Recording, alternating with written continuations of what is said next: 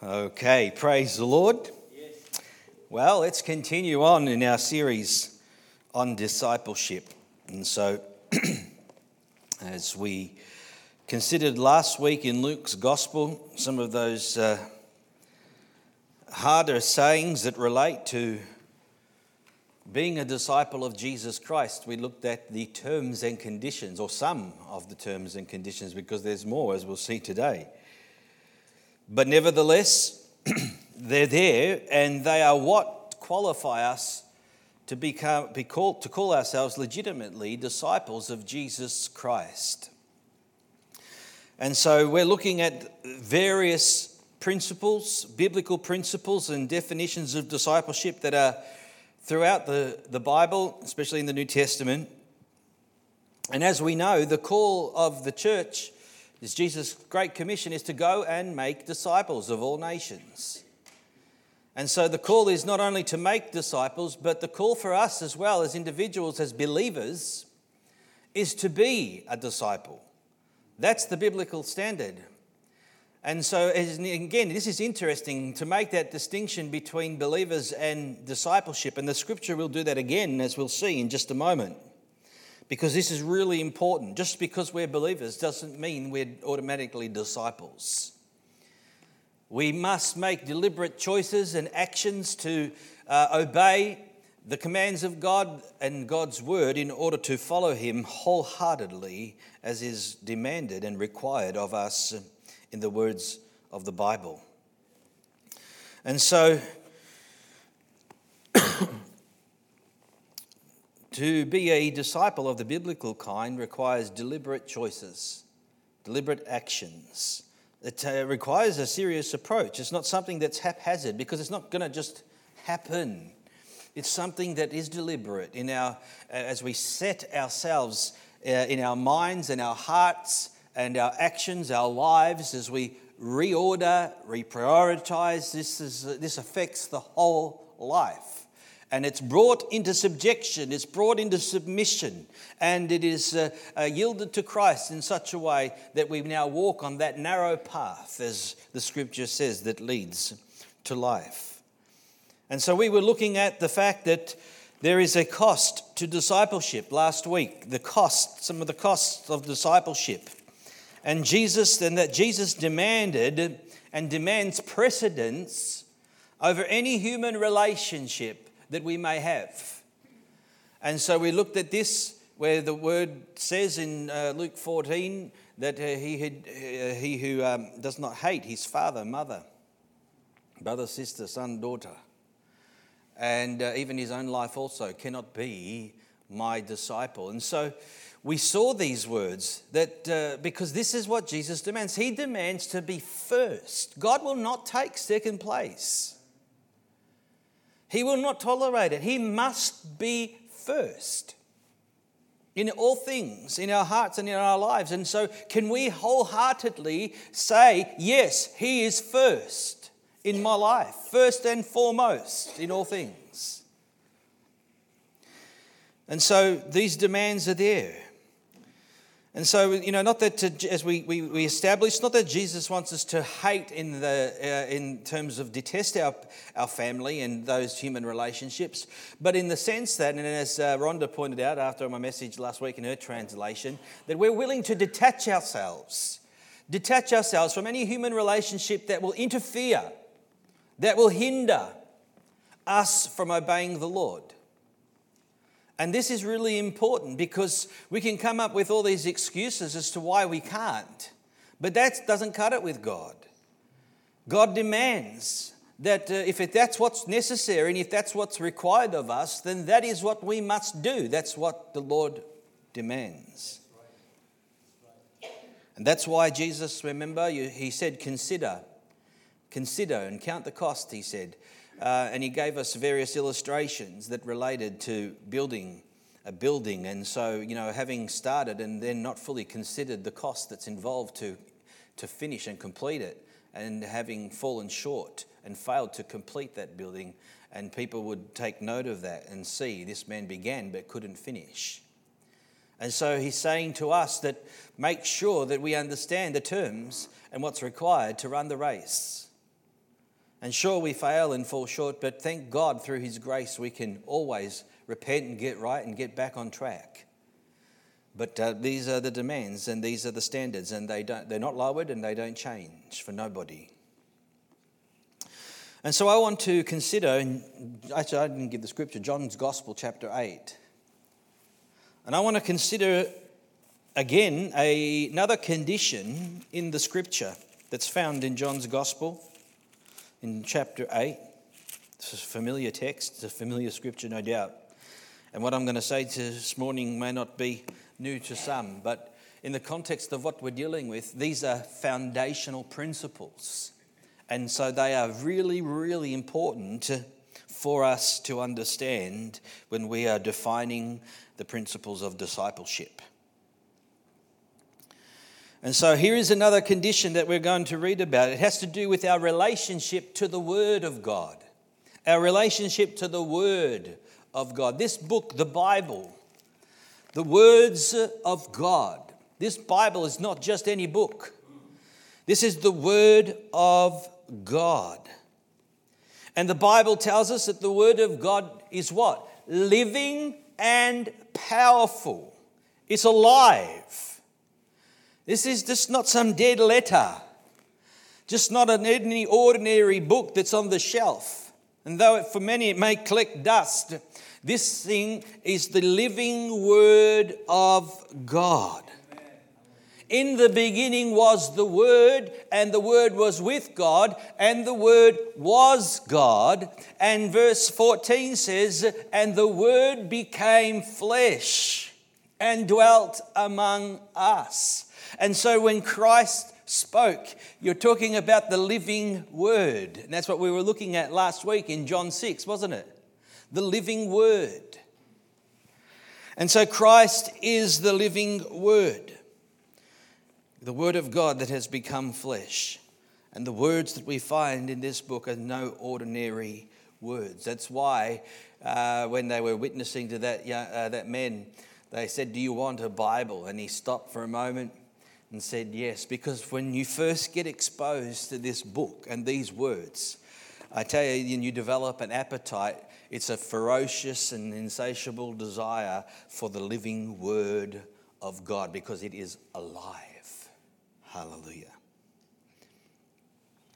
And so the words that are contained in this book are the words that we must feed upon. And yet, so many and so, and some, uh, at least, are ignorant of God's word. They don't know it as they should know it.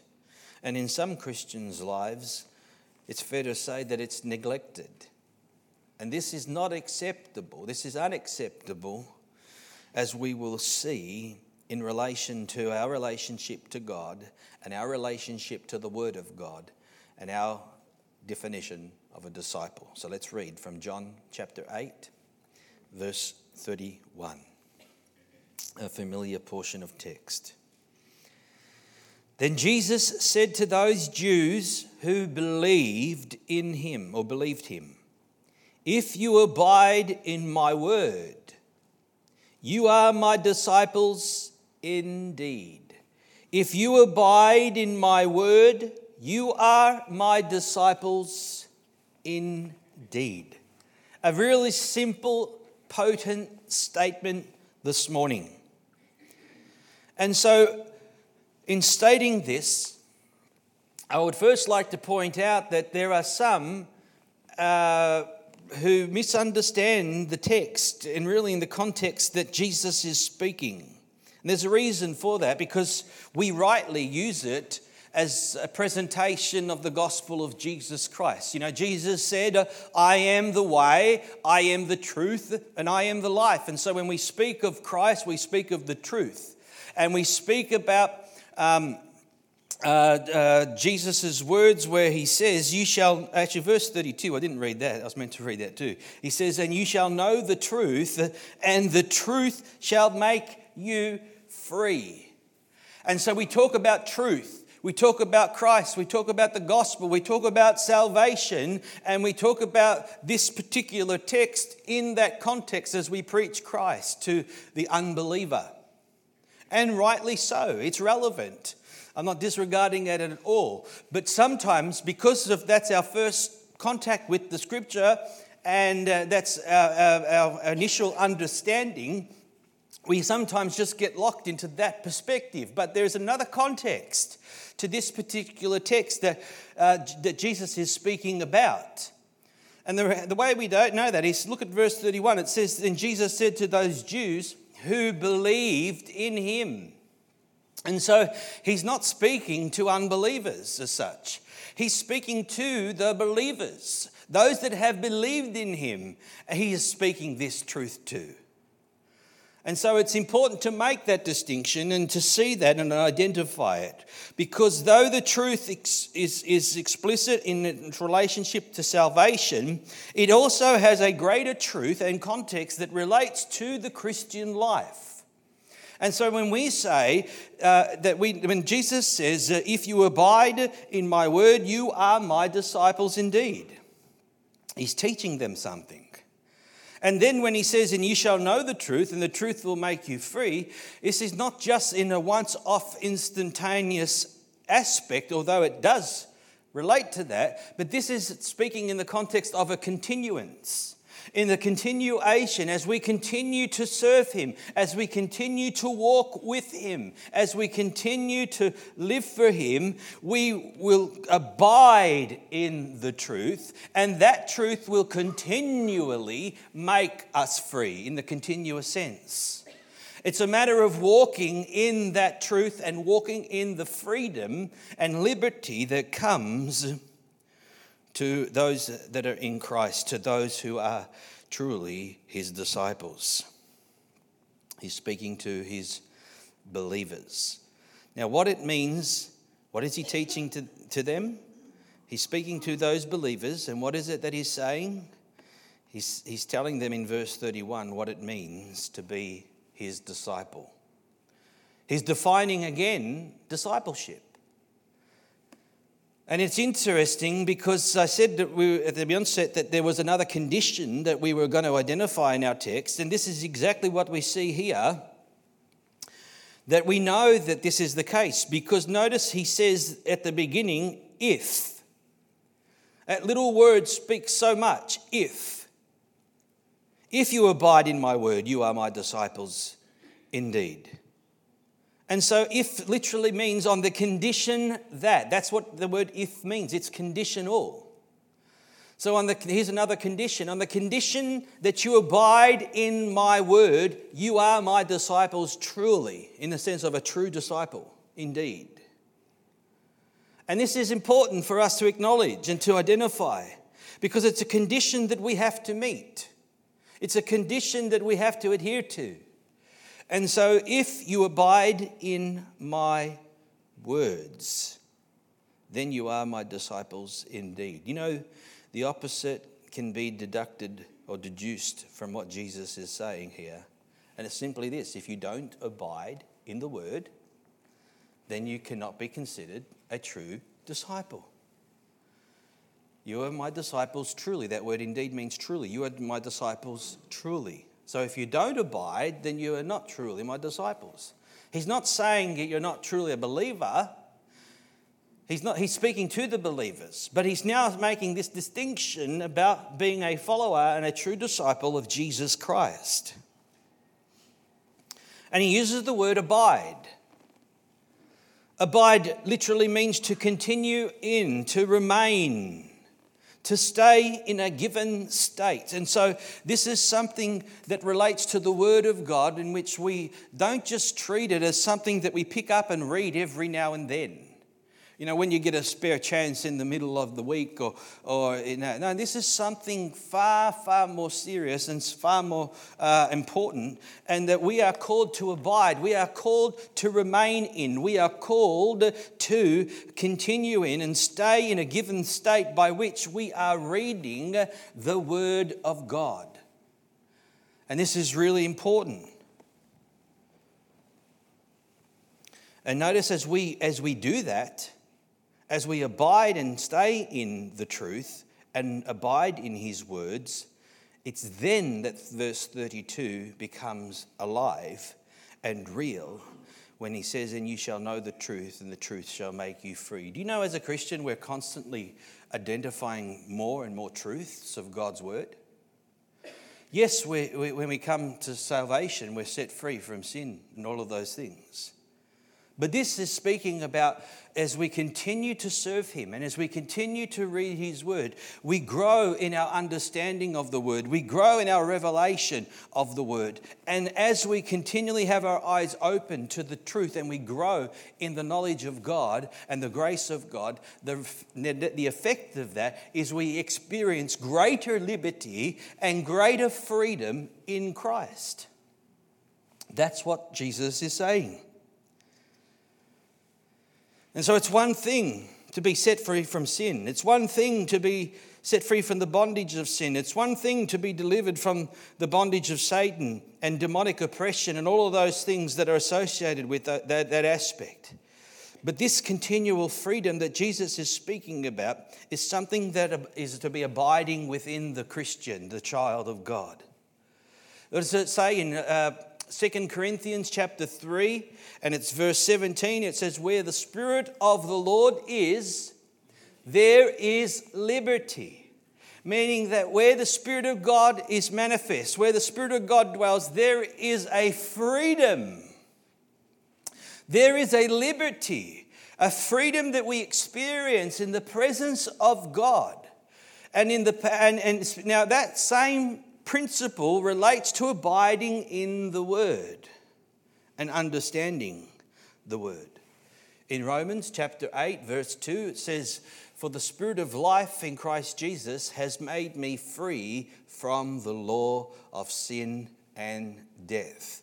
And so, in other words, what the scripture is saying is we are no longer living under the power and dominion of sin, but we live, we live in the freedom because we have been made free to live free.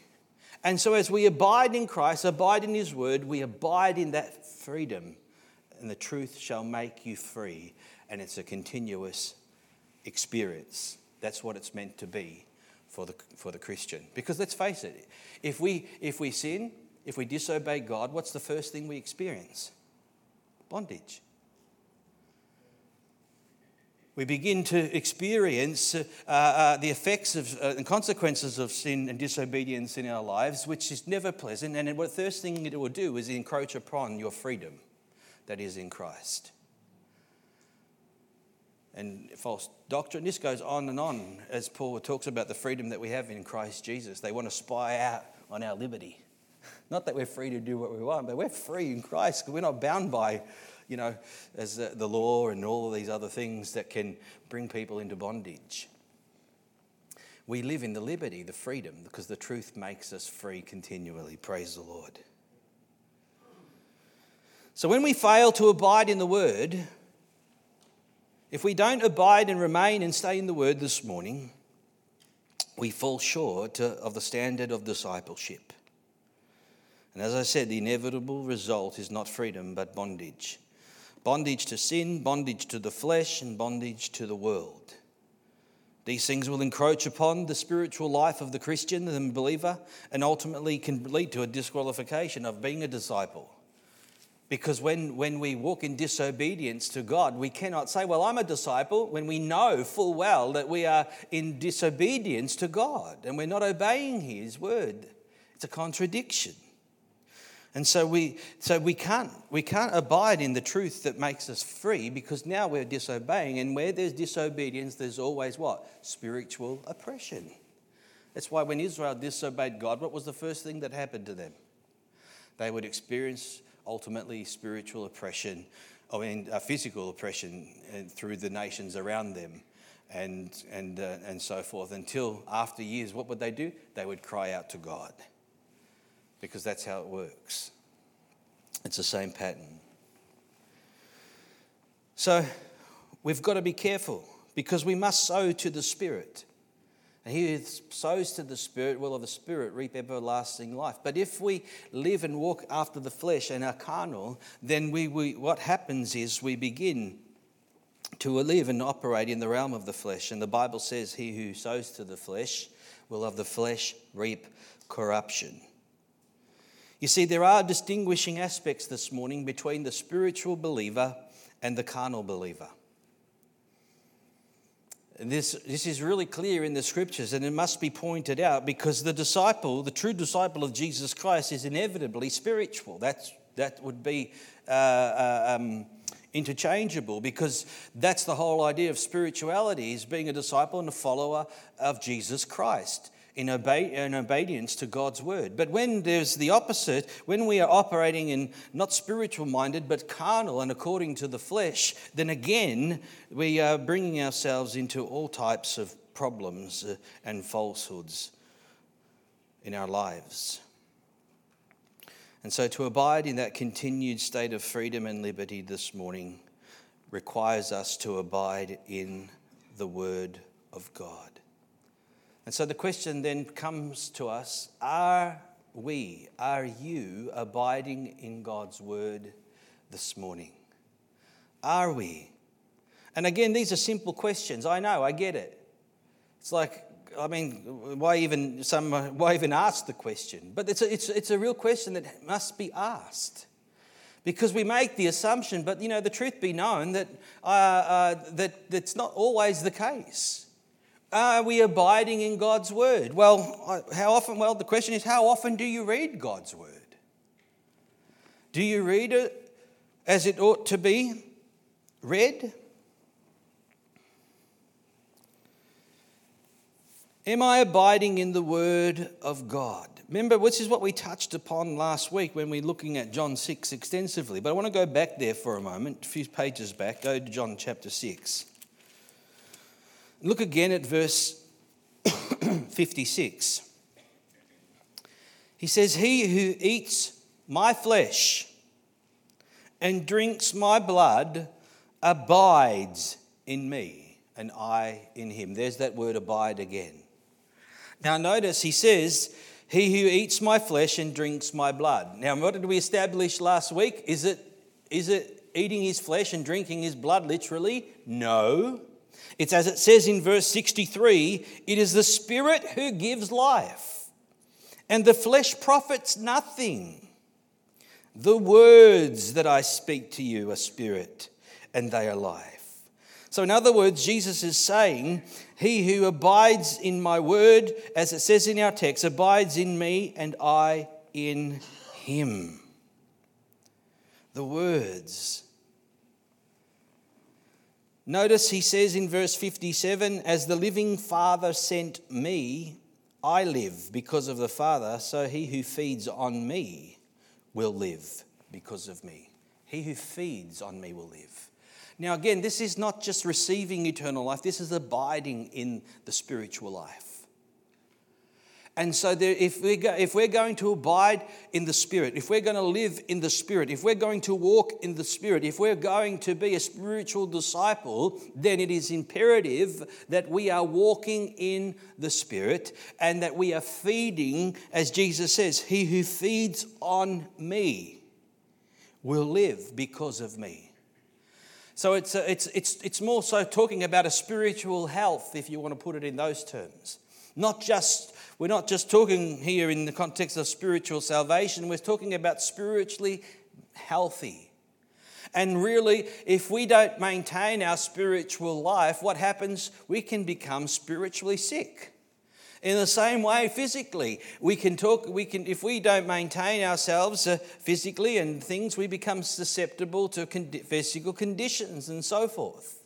And so we have to feed the spirit. He who feeds on me, the words abide in my words. Eat my flesh and drink my blood. Feed on the word of God, the words that I speak, the spirit and thy life. Are they spirit and life? Or do you, when you read the Bible, does it just seem like a dead letter? Do you ever read the Bible and feel like scriptures jump out off the pages? And go, wow, I didn't see that before.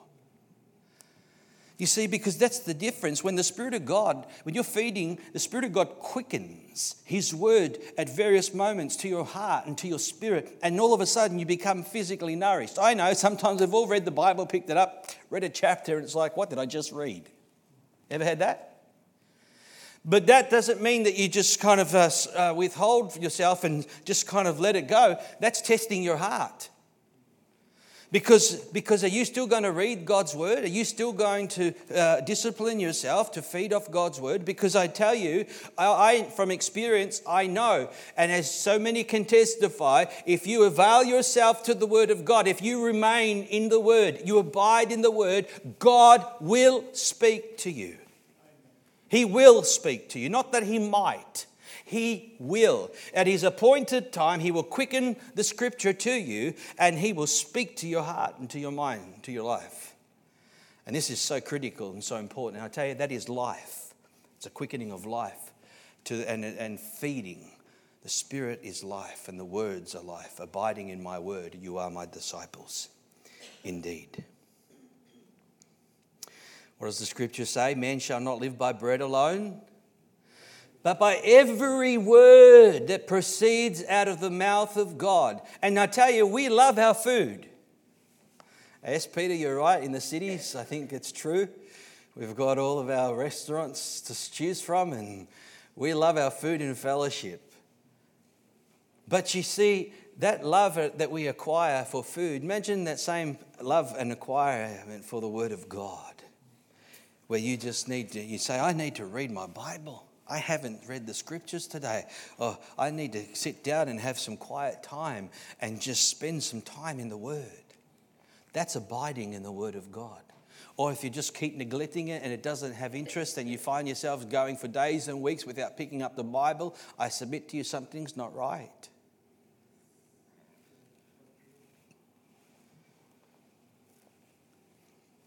Job said in chapter 23, verse 12, I believe it is. He says, I have treasured your word more than my necessary food.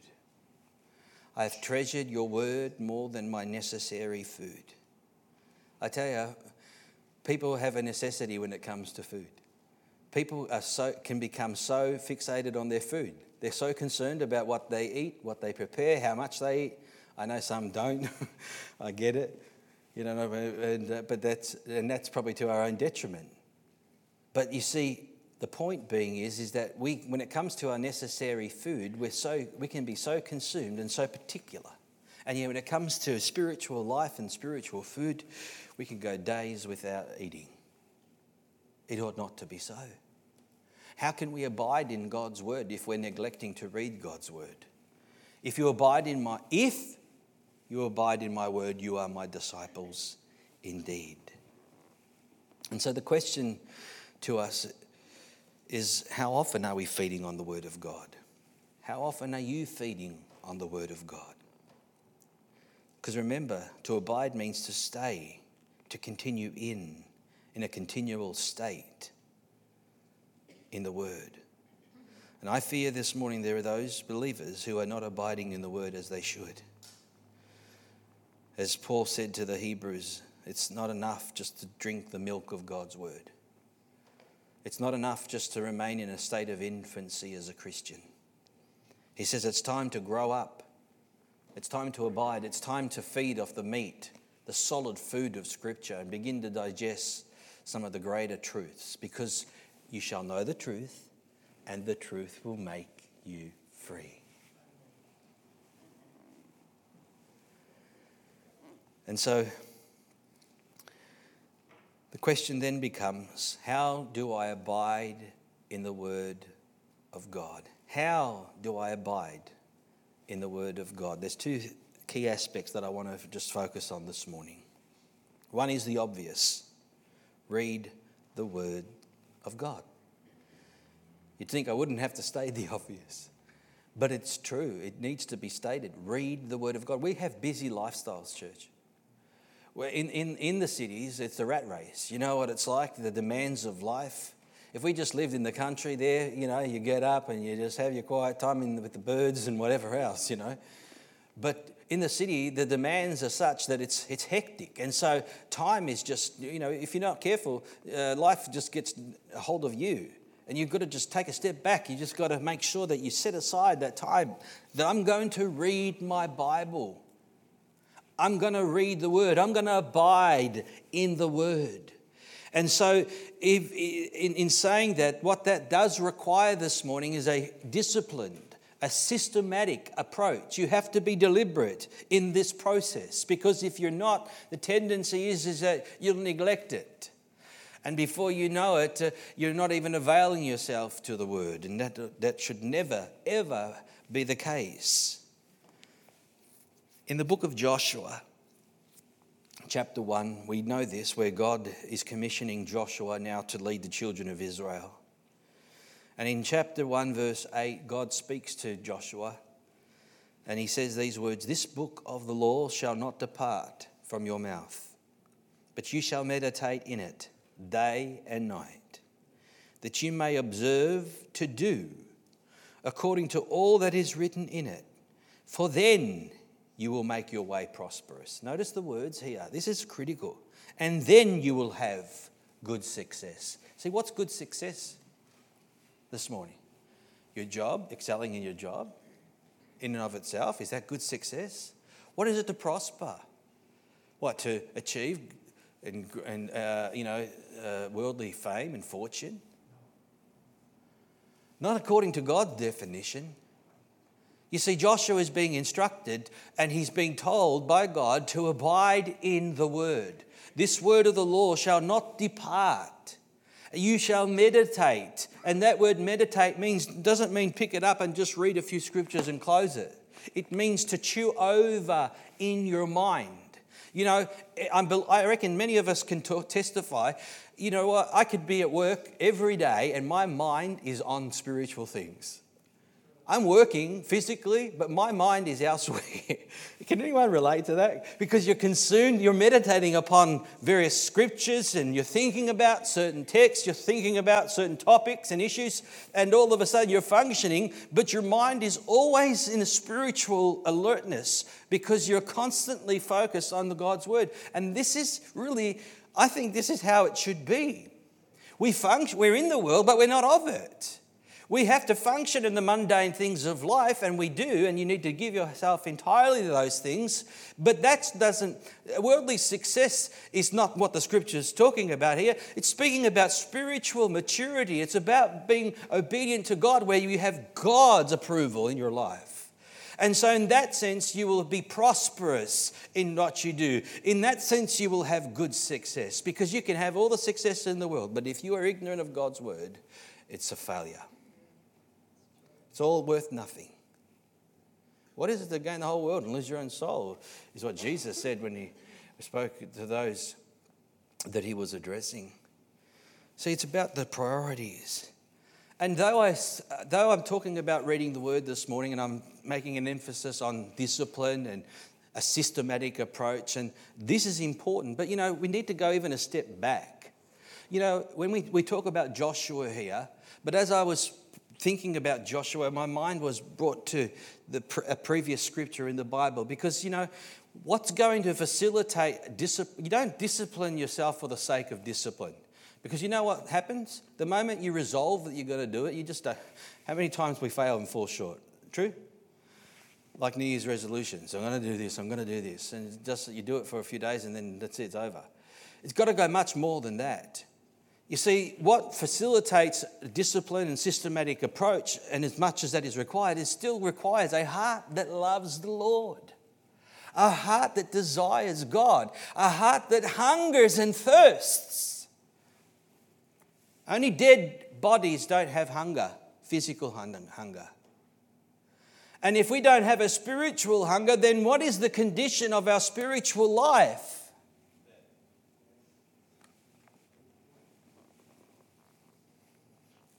See, Joshua, listen to the book of Exodus, chapter 33. This is really important because this precedes what we read in Joshua chapter, chapter 1 when we go to Exodus 33. This is where Moses has an encounter with God.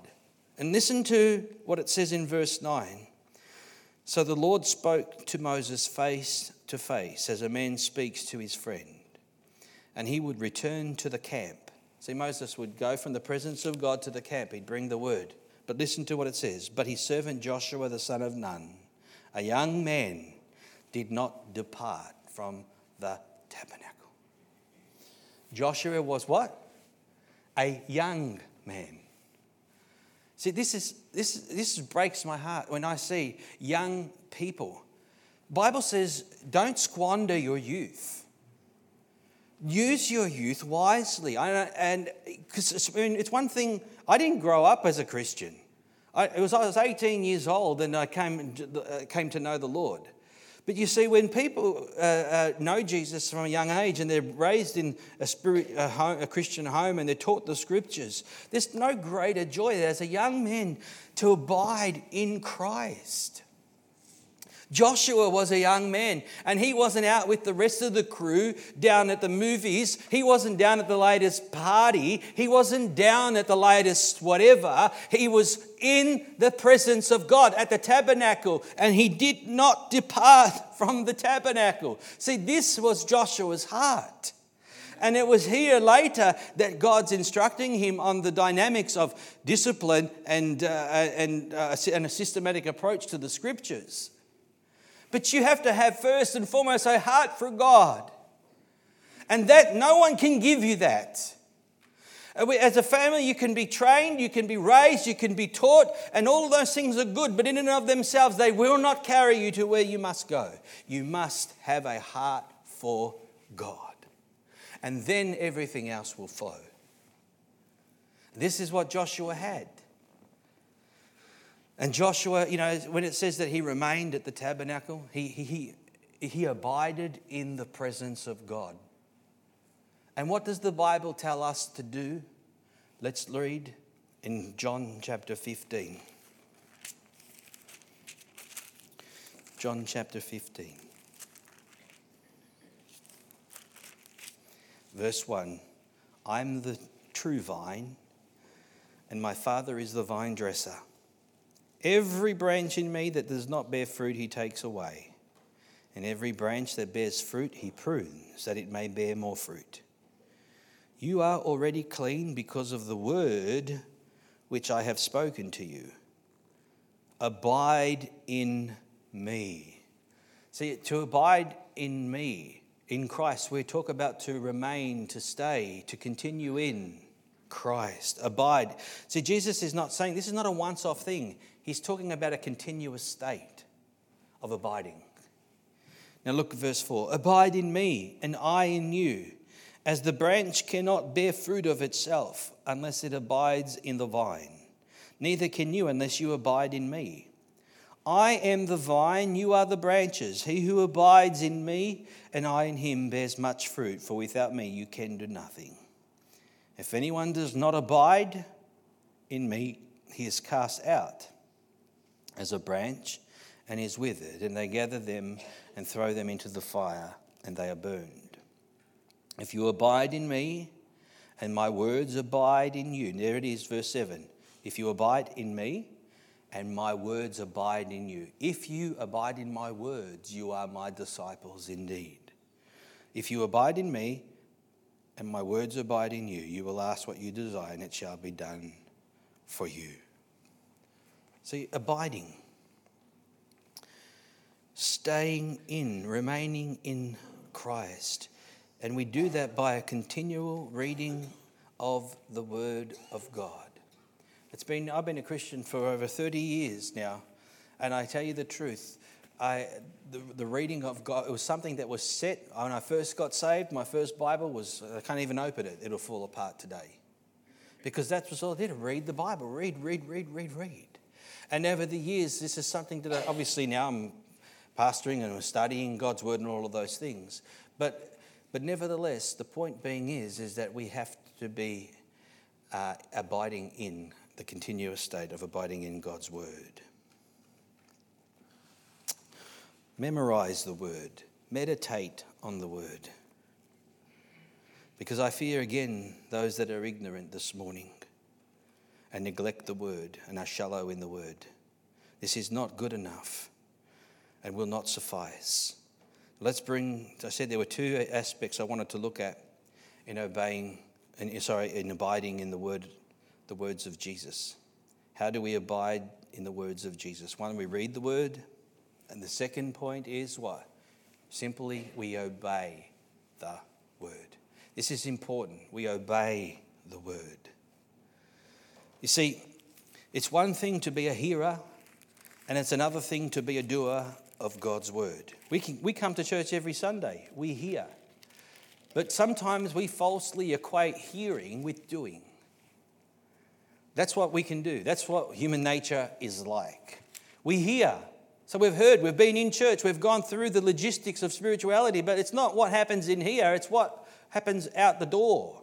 And what happens uh, during the week, it's what happens in our lives as we go. Are we doers of the word and not hearers only? Turn to me with me to James chapter 1. James chapter 1. He writes upon this and he touches upon it. And in verse 21 of chapter 1, James says, Therefore, lay aside all filthiness and overflow of wickedness in our lives. That means take stock of your life and those things that are unrighteous, that are not productive, that are unfruitful, that are wicked and are filthy before the Lord. He says, lay them aside, cast them aside.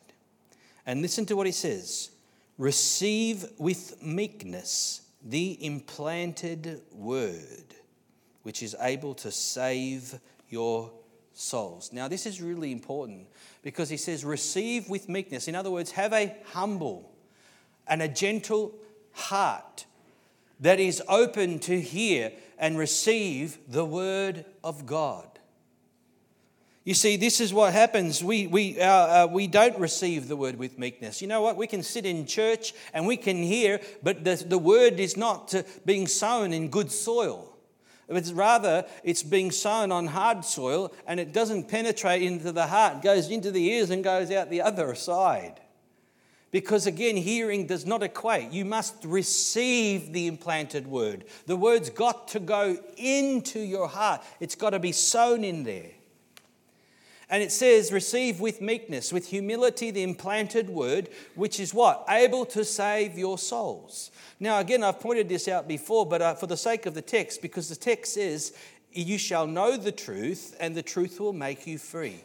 That as you receive the word, it is able to save your soul. You say, well, my soul is saved. Correct. But the word here, the same word for salvation, means the healing of your soul. Or, in other words, walking in the liberty and the freedom that comes with the truth, because the truth will make you free. It'll make you free, and this will heal and save your soul. Because if you are feeding, what are, what, what are you feeding your soul this morning?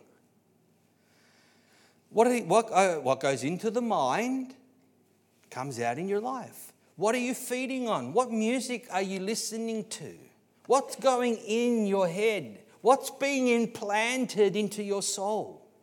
Your soul is, is this part of your being, and if you are not feeding it the Word of God, you will reap what you sow. And if you are, and so your soul, if you're not sowing God's word, if you're not receiving with meekness and humility implanted word, then you're uh, in trouble. Rather than walk in that liberty, as we pointed out, you will bear the consequences in your spiritual life. And then all of a sudden, this we realize, hey, how did, how did this happen? You neglected God's word.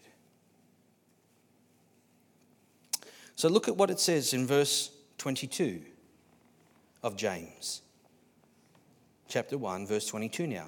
He says, But be doers of the word, not hearers only, deceiving yourselves. Now, note that deceiving yourselves. See, the disciple this morning cannot just be a hearer of God's word, he must be a doer. And to think that it's possible for God's people, his children, to deceive themselves you know, self deception of all, of all deception is the most worst. You know, once, a man once said, a true heart will, will never be deceived. In other words, in, when our heart is not sincere towards God, then we can be deceived by the, you know, the lies and deceptions of darkness, or ultimately we will deceive ourselves and come to a point of self deception. And self deception is, a, is, is, is, an inflict, is a horrible infliction that we inflict upon ourselves because of our own refusal to obey God. So when we refuse to do what we know God wants us to do, we deceive ourselves. We're not doers. We're hearing, we know, but we're not doing, and therefore the result of that is self deception. And self deception of all deception is terrible. That we could live in such a state. And yet, none of us are exempt from it. The only way the, that we can be exempt from it is, is we abide in the Word, and God speaks to us, He reveals things to us, and we know the truth, and the truth what? Makes us free. We walk in that liberty. And can you see this this morning? See, Israel deceived themselves, and it's possible because we can see it in the scriptures. Actually, I want to show you just one scripture. Go to Ezekiel chapter 33 the prophet Ezekiel, chapter 33. In verse 30, the prophet is speaking, or God is actually speaking to the prophet. And he says in verse 30, he says, As for you, son of man, the children of your people are talking about you beside the walls and in the doors of their, their houses. And they speak to one another, everyone saying to his brother, Please come and hear Hear the word of the Lord, or hear the word that, is, that comes from the Lord. So they come to you as my people do. They sit before you as my people do. And they hear your words, but they do not do them. For with their mouth they show much love, but their hearts pursue their own gain. Now think about that for a moment. God's indictment and his grief and his issue with his people, he says to Ezekiel, is that they, they love to hear. The problem is, is they don't do what they hear. They love to come and sit and hear the words, and they come to as if they're going to show so much love, but their hearts pursue their own gain. This is the danger, church. We can come to a church, we can clock in, clock out. I did my church service for the week. And then what is it goes, as soon as we walk out of these doors, are we, are we abiding in God or we're pursuing our own gain? And if we're pursuing our own gain to the neglect of uh, God's word, then that means we're not implementing God's word. We're not, we're hearing it and we think, oh, yes, I'm, I, am hearing it. I'm, it feels good. I'm identifying with it. Amen. Preach it. But am I doing it? Because hearing is not doing. Doing requires a deliberate act and implementation of those things that God is speaking to us on hearing. Hearing is critical, it's the first component. What does the Bible says? Faith comes by hearing and hearing the word of God. Faith always what? Leads to obedience. You see, when a person is consistently and disobeying God's word, you know what the issue is? They're not trusting God. It's an issue of faith. Faith comes by hearing and hearing by the word of God. And so when God's word is being heard, we, we're being, God's revealing himself and, we—and is leading us to trust in him, to obey him, and we follow through with that. Faith comes by hearing and always leads to obedience. But you know what leads to disobedience? The opposite, unbelief. I'm trusting God, but I'm just taking, I'm just taking control here. It's a contradiction, isn't it? And so we must be doers of the word, lest, as James says, we deceive ourselves. And so the Israelites did not mix what they heard with faith, and therefore they disobeyed God, the Bible says, and they failed and fell short. And so too we will we if we follow in the same footsteps as they did. And so I want to exhort us this morning to abide in the word of God abide in the words of God. See, Jesus in our text said, if This is the only condition. If you abide, or in this instance, if you abide in my words, you are my disciples indeed. It's the condition that must be met to abide in the word of God. And you shall know the truth, and the truth shall make you free. Free from what? Free from sin, the power of sin, from demonic deception, from self deception, from the world and the pleasures of the world and the love of the world. Because when you're abiding in the word, you, you, you, you are manifesting what? Your love for the Lord. If you're neglecting the word, what steals your heart? The world. So you look at in back, well, not that you're there, but in our text in John 8, at the end of those words in verse 36, Jesus makes a, a triumphant statement. And he says, If the Son makes you free, you shall be free indeed. If the Son makes you free, you shall be free indeed. Absolute, truly, you will be. And that freedom has come in so many ways. That freedom is not just a once off experience of salvation. But I tell you, in the Christian life, when you submit to God, when you turn from disobedience, when you call upon God in repentance, you will always come into a fresh experience of God's freedom and liberty. And, God, and then uh, you can get up and you march on in that liberty and that freedom that is in Christ because if we confess our sins, He's faithful to forgive us and to cleanse us from all unrighteousness. That's why you can, you can walk in that freedom.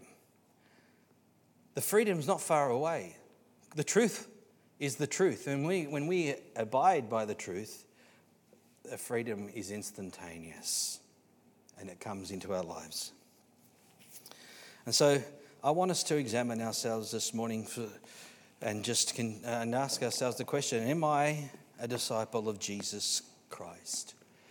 If Jesus said to those who believed, notice the words, to those who believed, if you believe in, oh, sorry, if you abide in my words, you are my disciples indeed, and you shall know the truth, and the truth shall make you free. Let's pray.